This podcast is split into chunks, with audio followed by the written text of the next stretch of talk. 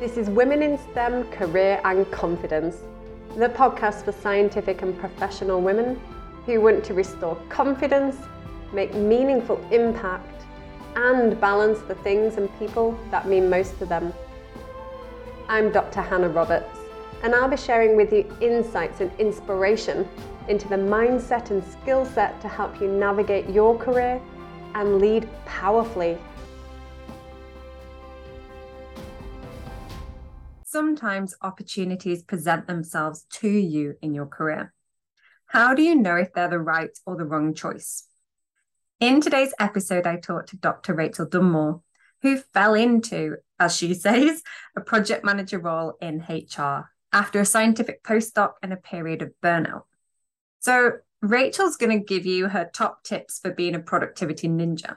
Now, I may have taught her the fundamentals of time and energy management, but she has taken these on board and added a whole new sprinkle of fairy dust on top of that. She's incredible. We also talk about how she found clarity in what's next through my career design mastermind program, and she gives advice for others about to start and embark upon that career design mastermind program. So let's dig into today's session. Oh, hello, Rachel. Welcome to the podcast. it's so uh, exciting Hello. to have you here. Thank you. I would say I'm excited. I think I'm more nervous than excited, but in a good way. I hope that at the end it will turn from nerves into, yay, I did it. but we really appreciate your time today. And I'd love to start with just a little introduction. So, who who are you? Let us know. Yeah, so I'm Rachel Dunmore. Um, I work as a project manager in human resources at the University of York. Um, I used to be a PhD um, researcher in atmospheric chemistry at the University of York still. Um, and we'll get onto it more, but I have a, a small child at home, a little three year old who acts like a teenager most of the time. Um, and yeah, I'm just enjoying evolving what my future will become. Um, I feel like I had a really defined career in mind and what everything was going to be. Um, and now I'm I'm back on to having a, a more formed idea of what what I want to do in the future. Thank you. Thank you for sharing a little bit about where you've come from. And can you tell us a little bit more about what was going on in your life leading up to starting coaching? Yeah, so it's it's probably two to three years before actually starting coaching. Um, I thought I was doing well. I'd finished my PhD. I was working as a postdoc. I was traveling the world doing it, um, having a really good time, but really busy. And that's probably the word is, is busy. There was a constant feeling of on the go, have to be on, have to be responsive and reactive. There was no time to sort of really plan anything. Um, you know, I I once had to go back abroad after about two days when I was supposed to be home for two weeks before having to go back because something had broken. Um, and it was just that constant busyness. There was no time to sort of rest, reflect, recharge. Um, and I came back from a research trip to India, which was amazing. It was lovely. But I came back and I, I think my body just sort of went, no, I can't, I can't do this anymore. I can't, I can't keep doing that. It's it's destroying me basically. Um, so I had probably three to four months of being really unwell. Um, doctor didn't know what it was. I had some exploratory surgery to try and figure out what it was. Um, and finally got me back to, to, to health with some medication. Um, and a month later, found out I was pregnant with my little one. Um, actually had a terrifying moment before I found out that I was pregnant where I thought I was getting ill again. Um, and that all just really changed how I viewed what I was doing. Um, I just I didn't have the energy anymore. Um, I mean, being newly pregnant, your energy levels are just gone. There's just nothing um, that you can give anymore. I don't think, um, and I think because I'd been so ill and then had that, my energy was just on the floor. I was just kind of surviving. Um, then had maternity leave, a little tiny bundle of joy, which was amazing.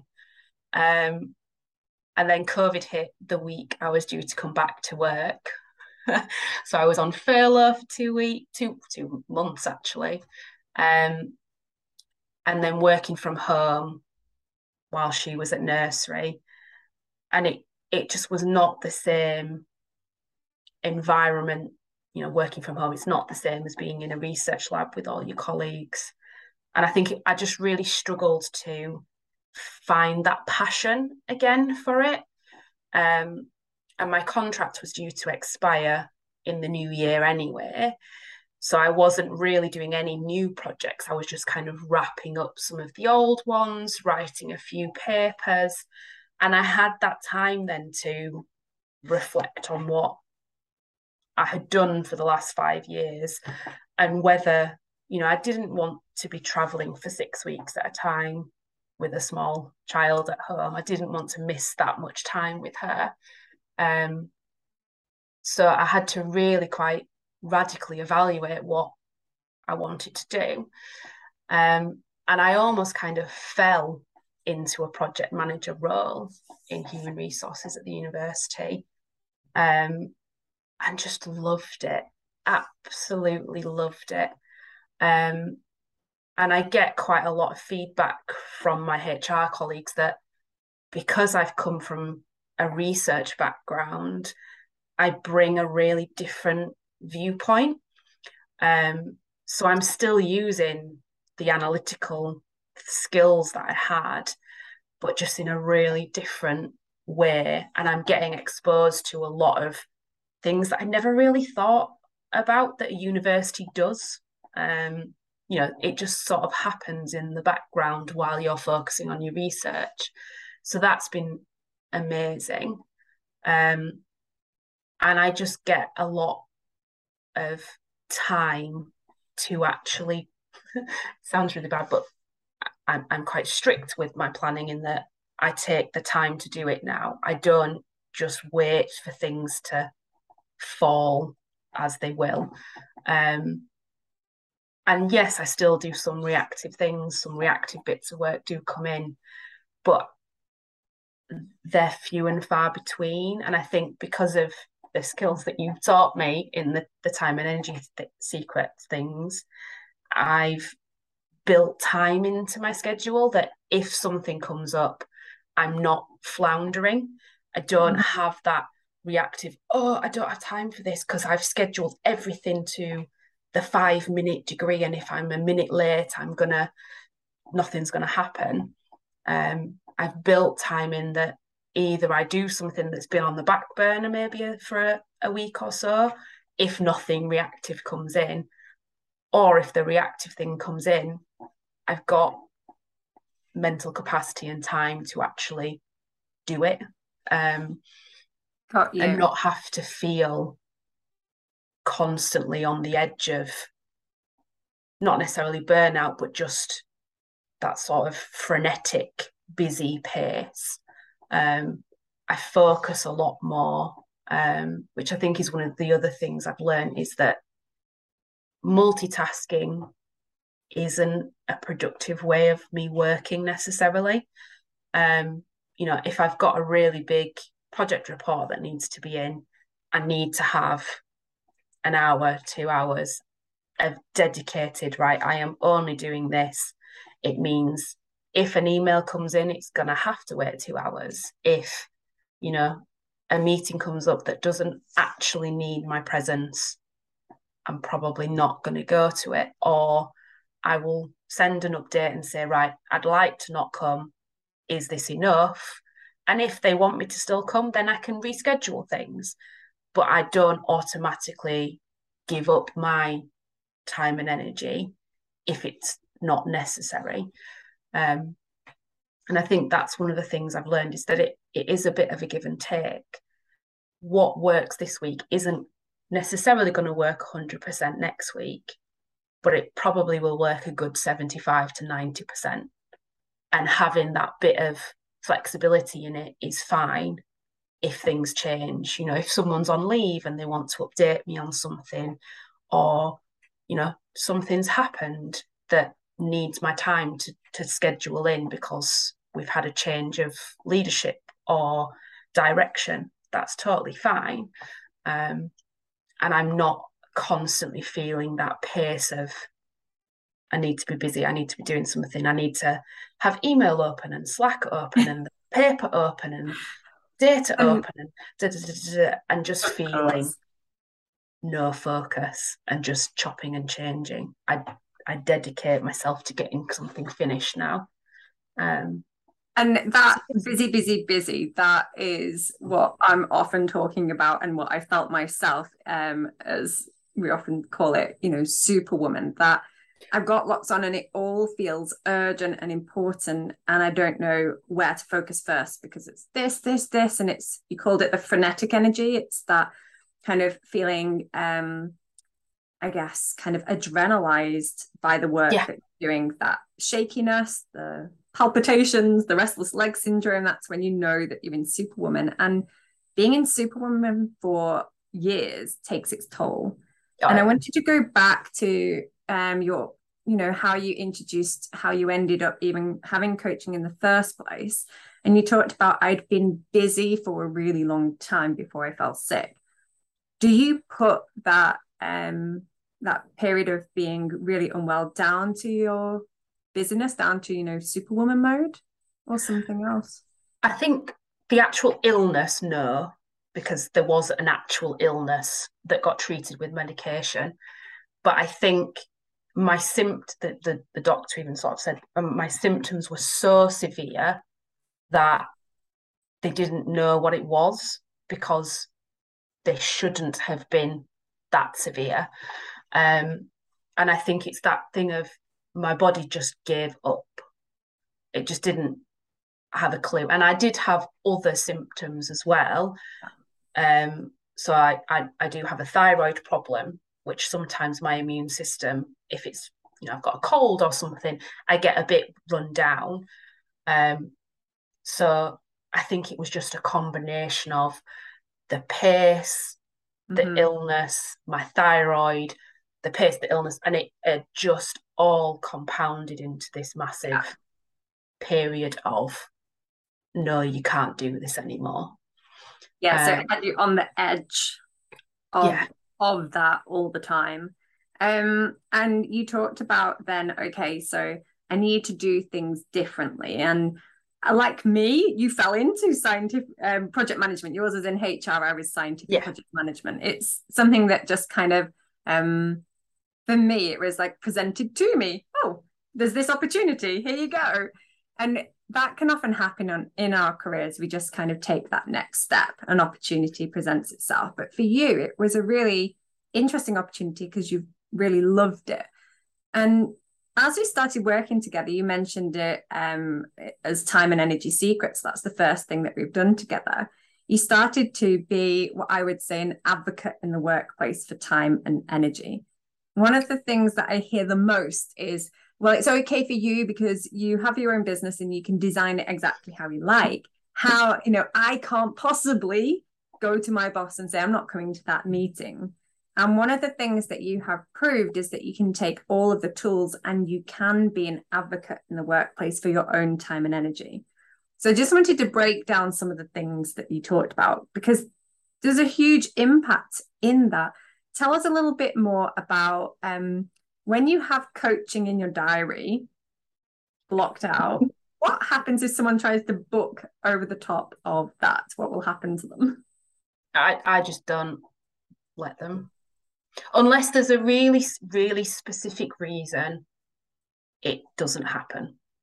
Um, I just have it blocked out as busy and that's it.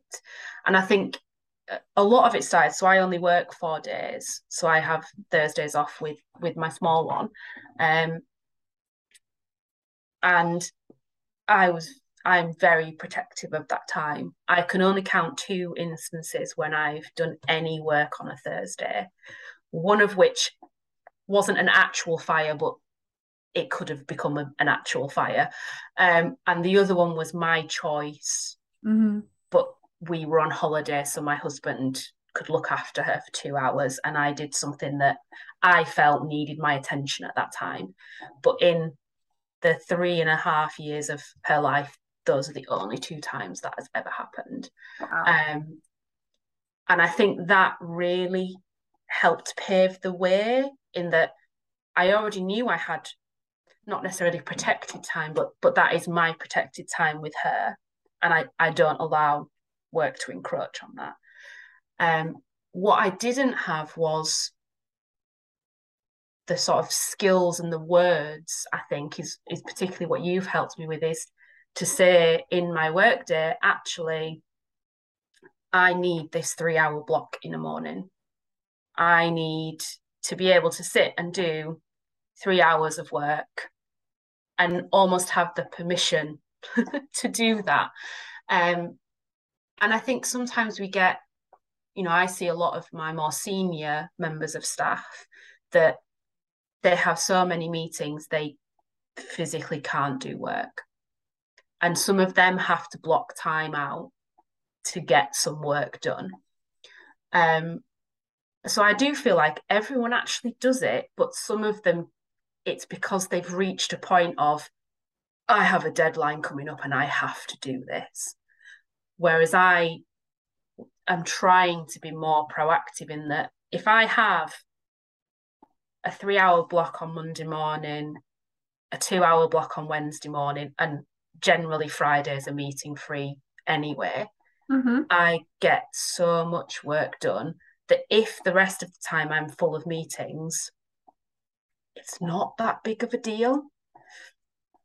And I yeah. think because I've not necessarily just declined meetings when they're put in when I don't want them, I mm-hmm. ask the question of, do you actually need me at this meeting? What what what do you need from me at this meeting? Is it just a meeting where we're going to discuss something? In which case, would it be better as an email or a Google Doc that we can all collaborate on and brainstorm. Um, you know, does it actually need to be a meeting that we all sit in? What what are we going to do? Is is it a decision needs to be made? Is it that we're going to progress something? Right, great, brilliant. What's the agenda? Is usually my second question. If it's just going to be a 30 minute, an hour meeting with no agenda, it's probably not going to actually accomplish anything. Or that's what I've found is mm-hmm. that you generally do a lot of talking and you might get a couple of actions, you might get a decision, but it might not be very productive. Um, I got you. And you, you actually had to ask for that, didn't you? So yeah. having focus time in um have a few mornings a week was something that you really wanted. Mm. And you knew it was going to make a big difference to just the melee of meeting attendance that could be in your calendar. Yeah. So tell us about the conversation that you had with your manager about protecting your time. It's it's actually quite funny. It started off as a bit of a complaint. so I'd done my planning which we we, we do. Um, and I'd planned to do a specific piece of work this one morning. And I remember we so we have a, a teamly meeting every week um, just to catch up. We get some like strategic updates from our manager, things like that. And one of the questions she always says is, "So, how's your week going? You know, any problems, any concerns that come up?" And I was like, "I'm really annoyed because so and so has just put a meeting in I don't know what it's about. I've got no accompanying information. There's no email. There's literally nothing. Um, and she's like, well, why is that a problem? Like, you, know, you've sort of given me that there's a problem, but you've not said what the problem is. And I was like, well, I was planning on doing this, and I really like having the uninterrupted time. Well, why don't you just have the uninterrupted time? Um, and we sort of had a, a bit more of a discussion about you know what I was feeling and why it was working, um, and just got told you know if that works, try it. You know, I'm not saying decline every single meeting, But if it's a meeting you think you don't need to be in, put the protected focus. So you can do focus time now on Google, which I really like, which auto declines new meetings. So she was like, set it up. If they need you there, they'll email you because you've said, email me if you actually need me there. Mm-hmm. but it means they know why you've not accepted. So it's not like they're going to assume you're going to be there and not, and you just not turn up. Um, and just see what happens. And I was so productive. I'd got so much done in two weeks of doing that that it was basically like, yeah, go ahead, just keep doing it. Um, you got the think, all all okay from the manager to continue. Yeah. yeah. And I think sometimes it's that you see a meeting going and the automatic response is, yes, I'll go. And it doesn't need to be a meeting. there are so many meetings that I've gone to that could have just been an email or a Google Doc or a shorter meeting to be like, this is a really strict agenda. We are sticking to time. There's going to be no waffle. We need three decisions making. Let's just do it. Um, and one of our senior leaders who isn't my manager but di- directs a lot of my work has called me a ninja chair. I was just about to say that we all need a bit more Rachel in our lives. but we were doing this big project and I'd put in weekly meetings for half an hour because we had someone external who wasn't part of our Slack community. Mm-hmm. So I was like, mm-hmm. I need you to be there and I need to do a, a 30 minute meeting and I need decisions to be made and I need information from you so that my senior leader can make these decisions. And most of the meetings started with, right, you've had your two minutes of social time. We've got a 30 minute agenda, first item. Right, Harry, this is what we're doing, blah, blah, blah, blah. Helen, this is what we need you to do, blah, blah, blah, blah. Right, what's the decision? Right, boom, done. And move on. And it meant that, you know, my senior leader, her time is so filled that sometimes getting half an hour a week can be a struggle. Mm-hmm. So I'm quite conscious that at my time to me is really precious.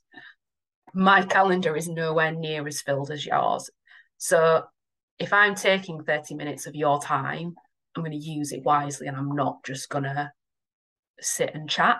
I'm, mm-hmm. I'm, actually going to make use of that 30 minutes to get things done. Um, and it also means that that meant I had a plan for the week of what needed to be done. Um, and I wasn't sort of sat going, well, we've had the meeting and I don't actually know what to do now. Um, and that's a skill I've learned.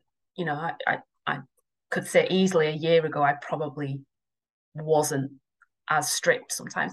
And there are some meetings where you don't need to be that way you know if it's a certain meeting that it, it is just a brainstorming it's not a decision decision action you know progress what we're doing so i think it's it's knowing what the context of the meeting is and what you're placing it is I love um, that. And we all know that time is one of the most valuable commodities that we yeah. have on earth and available to us. And we all have 24 hours in a day, each and every one of us. So what we focus on, we create during that time. And you've done such an excellent job of advocating for your time and energy and making sure that what the way in which you're working is sustainable and fulfilling, well, productive. We'll get on to fulfilling next. so after time and energy secrets, that's the first thing we did together, you embarked upon the career design mastermind which is all about thinking really intentionally about your career, thinking about all the different components, designing all of the different components, and understanding yourself within that context to be able to go, okay, um, I've gone from I don't really know what makes me happy and fulfilled or where to go next to having a clear that's the way I'm heading, and these are some roles along the way or opportunities that will move me closer towards what I do And because what I often see is that there's that long term vision that's missing. Yeah. and understanding ourselves within that context. So tell me a bit more about why you joined the Career Design Mastermind. Yeah. So, you know, when you're a PhD student, when you're a postdoc, there's a really defined academic progression as a researcher. You know, most people are going to become a lecturer, they're going to become a professor, they're going to become a head of a research team, whatever that is. But it's really defined. You know, a lot of universities have some form of academic promotions, and there's defined criteria, and you have to show this, this, this, and this. And I obviously moved off the research track um, I, I call it, I sort of fell into my current role. Um, and as much as I loved it, I did have a bit of grief, you know, a bit of a bit of grieving to do leaving research, um, because that was my passion. That was so integral to who I was at the time, um, and I just didn't really know what the future was. I had no idea what I was going to do. Um, I knew I loved project management. I was really keen to carry it on, um, but I had no idea what that meant as a 33 year old or thinking about being a 40 year old or a 50 year old. Like, where do I go now? How do I develop as a project manager? What's the career path? Um, and as much as I love the team that I'm in and the projects that I've got, they're not my passion. They're not what I necessarily want to be doing for the next 10 years. And I think that's where I was floundering. I just didn't know how to make those decisions because there was no defined path anymore. Um, and your career design mastermind really asked those big they asked the big picture questions to be able to bring it in really narrow and to be able to go right i want to focus on sustainability or green energy. Um or, you know clean air quality is one of my big ones. Um being a project manager doesn't mean I have to give those up.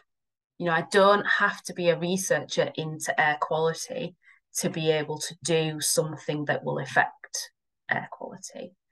And I think that's what I've realized is that being a project manager doesn't disconnect me from, from that the vision and the bigger. It just means yeah. I do it in a different way. Yeah. Um, you know, I do it as a a project manager now, not a researcher in a lab. And that's not to say that I might be able to combine them in a future role, but that's not the be all and end all. Um, I and I think that's that's that's the clarity that I've gained is that I don't have to give up my vision and my passions to do the career.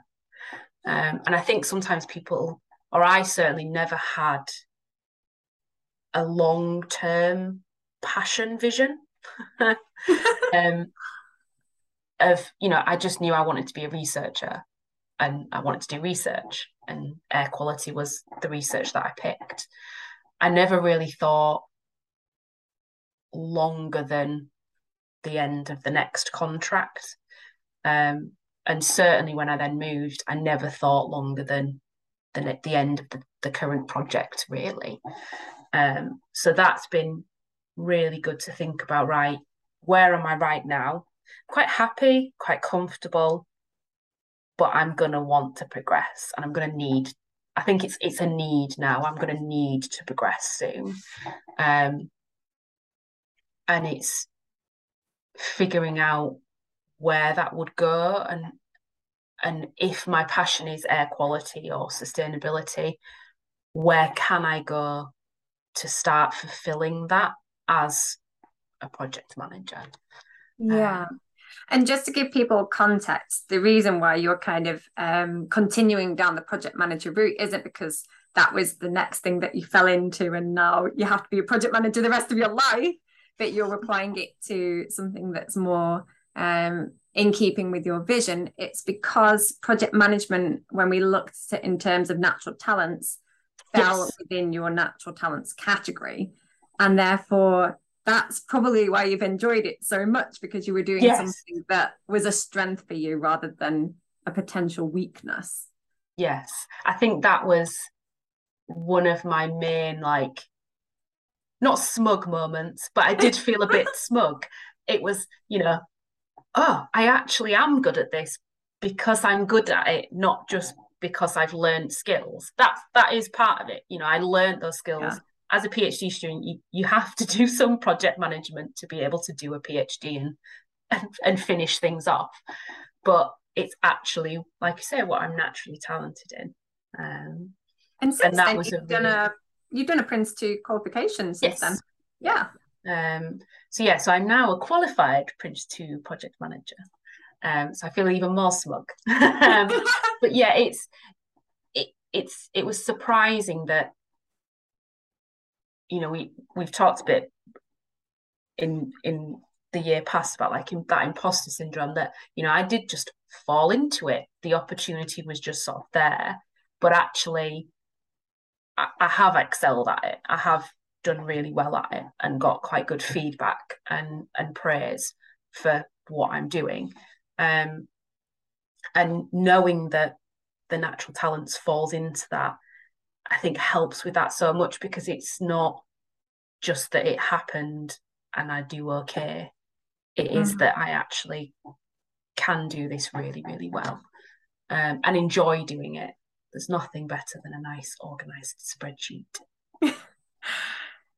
never those words ever came out of my mouth, but that's because we're almost at opposite ends of um, the talent dynamics spectrum, which is the tool I use for um, looking at strengths with my clients. And there's sort of um, when we do the career design mastermind, there's five components um, in particular as part of the process to map out to understand what's next, and that falls within the wider context of time and energy, overcoming um, you know, insecurities and increasing your confidence, looking at these natural talents, and then how to package all that up to take the next step. Mm-hmm. But the the kind of the key part, that real definition around what's next is natural talents and capabilities, which we've talked about. Okay, project management um, falls within those strengths. And that's mm-hmm. why I said I'm going to create a leadership pathway from there. I'm going to get even better and get qualified in the things that I know I excel at which is why you've yeah. taken steps. Then there's our values, so our career values, what's going to make us happy and fulfilled in the work that we're doing. And the bits that you've been connecting together today have been the purpose, the mission, and the vision in order yeah. to go, okay, what's next for me? So, purpose lies in the past, where our passions come from. Mm-hmm. Our mission is, okay, this is what I'm doing in the present moment. This is my expression of that based on my natural talents and values as well. And then the bit that's really key for you then is, well, how do I navigate my next steps? Because I still don't know where I'm going. And that's where vision comes into it. And really understanding, okay, these are the things that I care about in the most in the world. And how do I then align my mission, my natural talents and values to that vision and that next mm-hmm. step? And knowing that it doesn't have to be perfect, just yeah be in the direction of that big overarching vision. And so you said, okay, we've got this lofty stuff sorted mm-hmm. out now, this big picture thinking, and then that narrowed down focus yeah. into actions. So, what actionable things, knowing what you do now, are you taking at the moment to move on to the next step? Yeah, well, so we, as part of the the career design mastermind, did that goals list Yes. Um, and that's been really helpful to just narrow it down a bit because if you say I would like clean air quality, you could literally go to work for so, so many companies, it would just be overwhelming. Um, and I think it would be really easy to say, this would be my absolutely perfect career job industry but almost no one's going to get that in the first step. Or I don't think most people could get it in the first step. So what's been quite interesting for me is is figuring out right that would be absolute top level. That's what I'm aiming for. But particularly because I've just moved into project management, I'm probably going to need to do some baby steps in between. Um, and yeah, if I got the amazing top quality high level job, that would be amazing, gold standard. But I can still thrive and and grow in the baby steps to get there. Um, so yeah, so I've identified sort of eight to ten companies that I would love to work for. Had a look at you know departments within them that would be really good, um, and then I've been reaching out on LinkedIn to people that work in and or around those. Um, so some of them haven't actually been working for a company, but they might have connections that mm-hmm. work at that company. And I think that was really interesting before we did your your LinkedIn stuff. I would have never have thought of going to connections. I would have immediately gone, oh, I want to work with Joe Bloggs. So I'm only going to try and connect with Joe Bloggs. yeah. And particularly if they're, you know, someone quite high level, they've probably got thousands of people trying to connect with them. Mm-hmm. It might not work as just a random that you you know you've got no connections in common. It's not probably going to be positive. Um, you might get a bit ignored, but if I connect to some of my connections that are some of their connections and sort of build that pathway, um, and you know generally just seeing what's out there. Um, so some of the the posts that I've seen have been shared by other people, but they've mm-hmm. been from someone at a company that I'm really interested in. Um, and I know we do that. You know, I do that a lot. If any of the com- the jobs at the university come up that I think might be interesting, I'll share them. Um, but that doesn't necessarily mean that they're going to work with me because I'm not employing anyone. Um, and I think that's been quite interesting seeing it as that networking tool um, yeah. and building a wider bridge of connections has been really good. Um, and I've been seeing a lot more passion inducing topics and posts coming up on my feed as a result. Um, and things that I've wanted to put out there as my own shared post and put mm-hmm. you know things up there um so yeah so that's been really interesting and just not necessarily every single person that I've attempted a connection to but if I think oh I could really you know add a slight a personalized comment note to this person that oh I saw mm-hmm. your recent post about insert paper or news article. Um, be really interested in talking to you about that. And it's just been nice to have those conversations with people. Um, has been quite interesting. So you have um really got that big picture definition around that where you're heading into the future, the vision, and then got actionable about it using the next stages of the career design mastermind, which is around creating your gold list, the top 10 list of companies you would love to work for that yeah. align to your vision and your values. And then you would do roles that are relevant to you, like project management within those mm-hmm. organizations. And like you said, you, the, we want to try we want to try for the big the big leap but if that doesn't look possible um, or there isn't a position or we can't create that position through networking there are other ones on the list and we can keep yeah. replenishing that list as well. And the next stage then is around network developing. And you've talked about really leveraging LinkedIn to be mm-hmm. able to create the opportunities you're looking for and have conversations with people within those industries to help you set up for the next step as well. Because so many jobs out there, they already have someone in mind. So yeah you're make, doing a really good job of making sure that you're the next person that's going to be in mind for those positions as well. So I love how you have done the work, really thought about your next steps, got that clarity, and now you're in action over implementing it as well. Yeah. And I think one of the things is, you know, I I try to do it more often, but I don't always do it as often as I would like to. But I'm trying to just be consistent at it and yes. just keep, you know, if it would if I could do it four times a day, uh, four times a week even, um, that's amazing. But sometimes life just happens. But I try to do it at least once to twice a week. Um, and that's what I found is what you've taught me with all of this is that it's that consistency. It's not as much as I would like to be being perfect. You can't do everything all the time. Um, so yeah, it's it's finding the sweet spot that works that day. And mm-hmm. sometimes that might be I might be able to spend 30 to 40 minutes doing it. And sometimes it might only be five minutes to mm-hmm. comment on someone's post, maybe.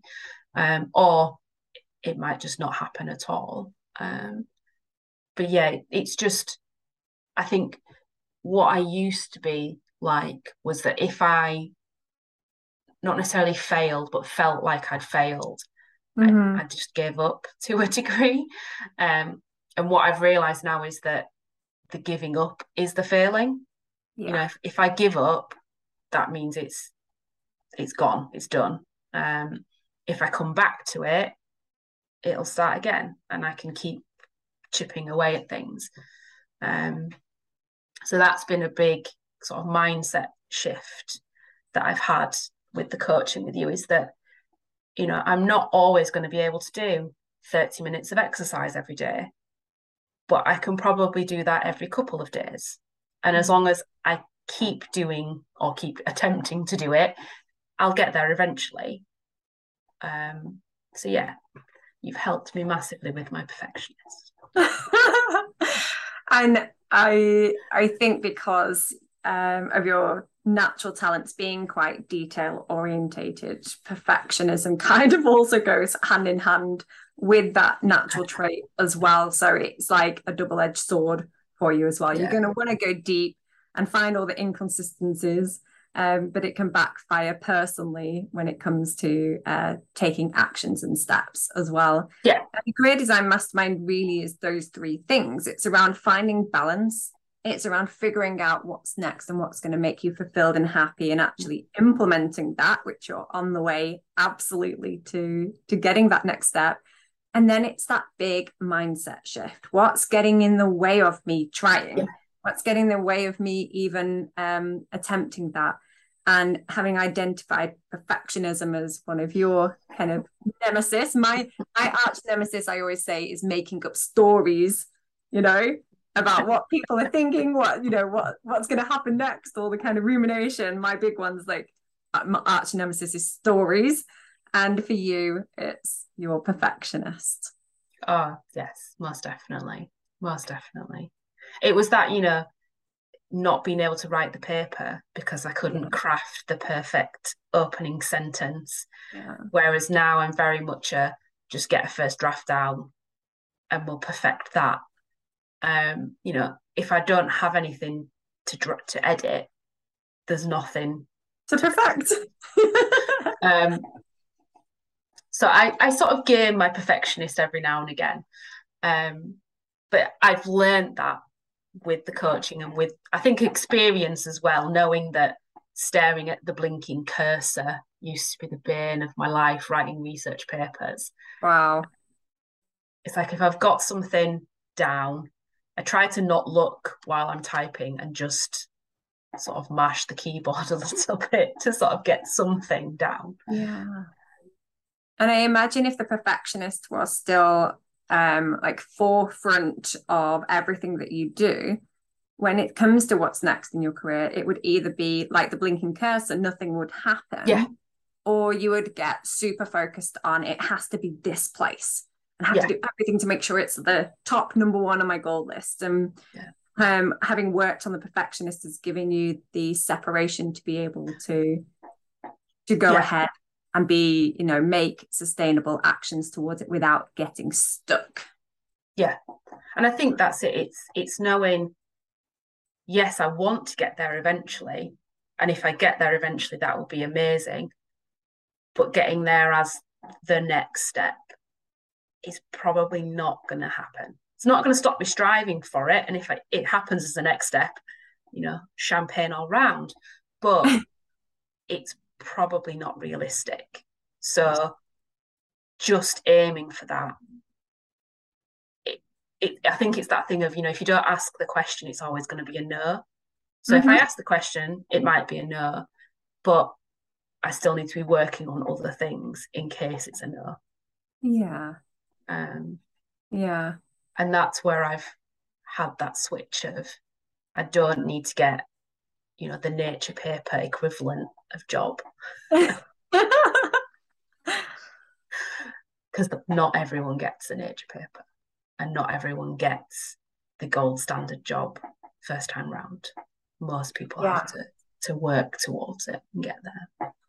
And when we, if we t- take that analogy in academia, um, 90% of postdocs will need to move beyond academia because yeah. there just simply isn't a pipeline. And it's not because people aren't talented, it's not because you no, cannot no. do it, it's because at some level, the look wasn't quite in your favor, whether that was to do with supervision you had or whether yeah. it's to do the nature of the research you did. And it's the same way, I think, with looking for next steps in careers. You might well get lucky. You might well be that 1% mm. that get to the very um, number one on your goal list of places you want to work. But equally, we can take steps towards what we can have on that list and yeah and incrementally see how that unfolds and get closer and closer to that bliss point. Yeah. So the next step, I, yeah. Yeah. And I think what I found falling into my HR project management is that the gold standard might not actually be the gold standard that I want in five years' time. It might change. You mm-hmm. know, if I if I could go back and interview, or if you could go back and interview my past self, probably what I'm doing now is not at all what I would have wanted. That wouldn't have been my gold standard. So it's going to evolve. Um, so let's stick with that question then. If you could go backwards in time and whisper a, a piece of advice into your ear when you had the the burnout and you were, you know, incapacitated for three months, what piece of advice would you give yourself back then? Oh, that's a good one. Um, I think there's probably two. I think there's probably work's not all it's about would be a massive, massive one. And sometimes you have to come first. Mm. Um, probably more often than most people think. You know, that whole analogy with like you put your own gas mask on if yeah. an airplane's going down.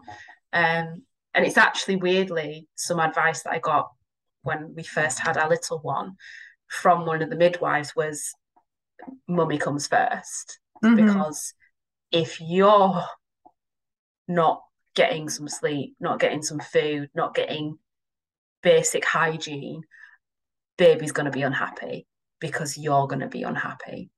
Yeah. So if it's a case of baby might need to scream for 30 minutes while you scoff a sandwich and have a shower, as long as baby's okay, screaming for 30 minutes, yeah, it's not nice, but you have to see to your basic needs sometimes. Um, and that was difficult to hear at the time because mm. This small potato that is like the best thing in the world, and you just think if they cry for more than a, about four seconds, the world is coming to an end. Um, oh yeah. But it's true. It's you know if you're not looking after yourself, I certainly feel it now. You know if I've not had a good night's sleep, I haven't had a cup of tea, you know, I haven't been eating very well, maybe, or something, or I had a bad meeting at work, or, mm-hmm. you know, mm-hmm. one of those basic needs hasn't been met, haven't had a alone time, it's my big one. Um, as much as. I love my small human, there are some times when I might need to stop touching me. like, please just give me five minutes to not be touched and I'll be good. Um, but yeah, it's I can't be the best Rachel, the best mum, the best wife, the best employee if I'm not the best me to me. Yeah. Um, and it looks different every day. You know, some days it might mean I take a slightly longer lunch and go for a walk. It might mean I go and sit and have 30 minutes power nap or something else. It might be something mm-hmm. totally different. Um, but I've realized that that's not selfish. Yes. Um, and I think that was a big part of what not necessarily led to the burnout, but you know, I constantly felt like I had to do better for other people. You know, I, I had to finish more work. I had to f- reply to every email. I had to, and I, and I think that was it. It, it. You know, I have to do this. I have to do this. I have to do mm-hmm. this. Um, so yeah, that would be my big one. Is work's not not everything, and sometimes be selfish. You you have to come first every now and again.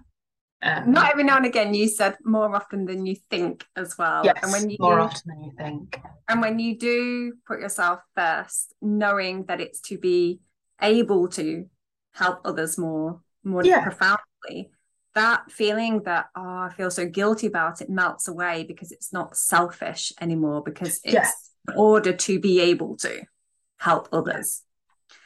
And so, my question for you, and my last question for today, then is thank you for giving us advice to your past self. But what about advice for somebody who is embarking on the career design mastermind right now? What advice would you give them if they were starting now? Um, be honest. I think that's a big one. Is particularly, I would say, month 2 mm-hmm. is honesty with you know not necessarily with a group as the if you don't feel comfortable with that but being honest with yourself. Um you know there are there are points in it that are going to be uncomfortable and upsetting but if you're honest and you work through it it it's worth it. It's massive massively worth it. Um and then i would think the other one is to take it also seriously like you're not deciding right now, I can only do this. There's got to be that room for flex. Um, and you'll probably find things out that you never thought you wanted to do or that would never have occurred to you. Um, and it, it, you know, it might be a bit scary, but that's fine. Scary, scary's good. Scary can be yeah. good so don't go in with a fixed mindset of I'm going to be doing this at the end of the course. Yeah. open mindedly because you're going to learn more than ever before about yourself. So yeah. things can shift and change. Yeah. Um, so so come at it with a beginner's mind without a fixation on an end, you know, yeah. where you be. But also when I started it, I could have said, I'm yeah. gonna go back into research. And I could have been really fixed on I have to go back into research. And that wasn't where I ended up at all. And, and that's a good thing. That is a good thing. So. Yeah. And then that month two content you're talking about is where we focus in on overcoming personal limitations that are holding us back, keeping us stuck or small. And you're right, it can be challenging to hold a mirror up to yourself and really look in that mirror and see see things for what they are. And I appreciate it's it is hard to do that. It takes yeah. courage it takes openness, it takes vulnerability, but know that you are deeply held within that process. Yeah. oh, yeah. Everything, everything you're looking for is on the other side of and it's so worth it as well. You know, if I if I hadn't have done that, I could be stuck in that perfectionist blinking yeah. cursor motion. Um, and there were points in month two where I did have a bit of a cry and I did have to sort of go and turn the computer off. That's a bit scary. I'm going to come back to it in in half an hour. But knowing that you and mm. the other guys were on the end and I could put a message on and be like, this is really hard. Like, I don't know what to do. This is really hard. And having that, not instant, because it shouldn't be instant, message back saying, it, it is hard, but we're all here and we'll talk it through. And you know, this is guidance, this is try doing this, try doing that. Um, but yeah, I think it, it can be quite emotional. Because if you think it's a logical, these are all the skills I need to get in place to get a next job, this mm-hmm. is not the course for you. This is an emotional journey yeah. of where have I come from? How have I got to this point? And what am I designing next? And that is a whole different journey than just going, uh, how do I get the next job? How do I write a CV? As much yeah. as it has that, and they are very useful. I think you need to to go through the emotional bit to then be able to say, right, this is the decision that's right for me, and then do the logical, the bits yes. after. We still have all the logical and practical things in there, but it is a journey as well of self discovery. Yeah. So thank you. Thank you for sharing your wisdom with us today, Rachel. And you are, what was that? Uh, meeting Ninja. What was your nickname? Ninja Chair. Ninja Chair. Um, thank you for sharing your Ninja Chair techniques with us. And I am always um, like so in awe of everything that you have done to improve your time and energy and advocate for yourself in that workplace to be able to be more productive and effective and make bigger impact and change. And now I can't wait to see you on the next phase of moving through into finding something more fulfilling for you, having everything in place. It's just a matter of sustainable action towards what you do want now. So well done. Thank you. Thank you very much. Thank you for listening to Women in STEM Career and Confidence. To get further support in your journey, join me in Breakthrough Unleashed on Facebook.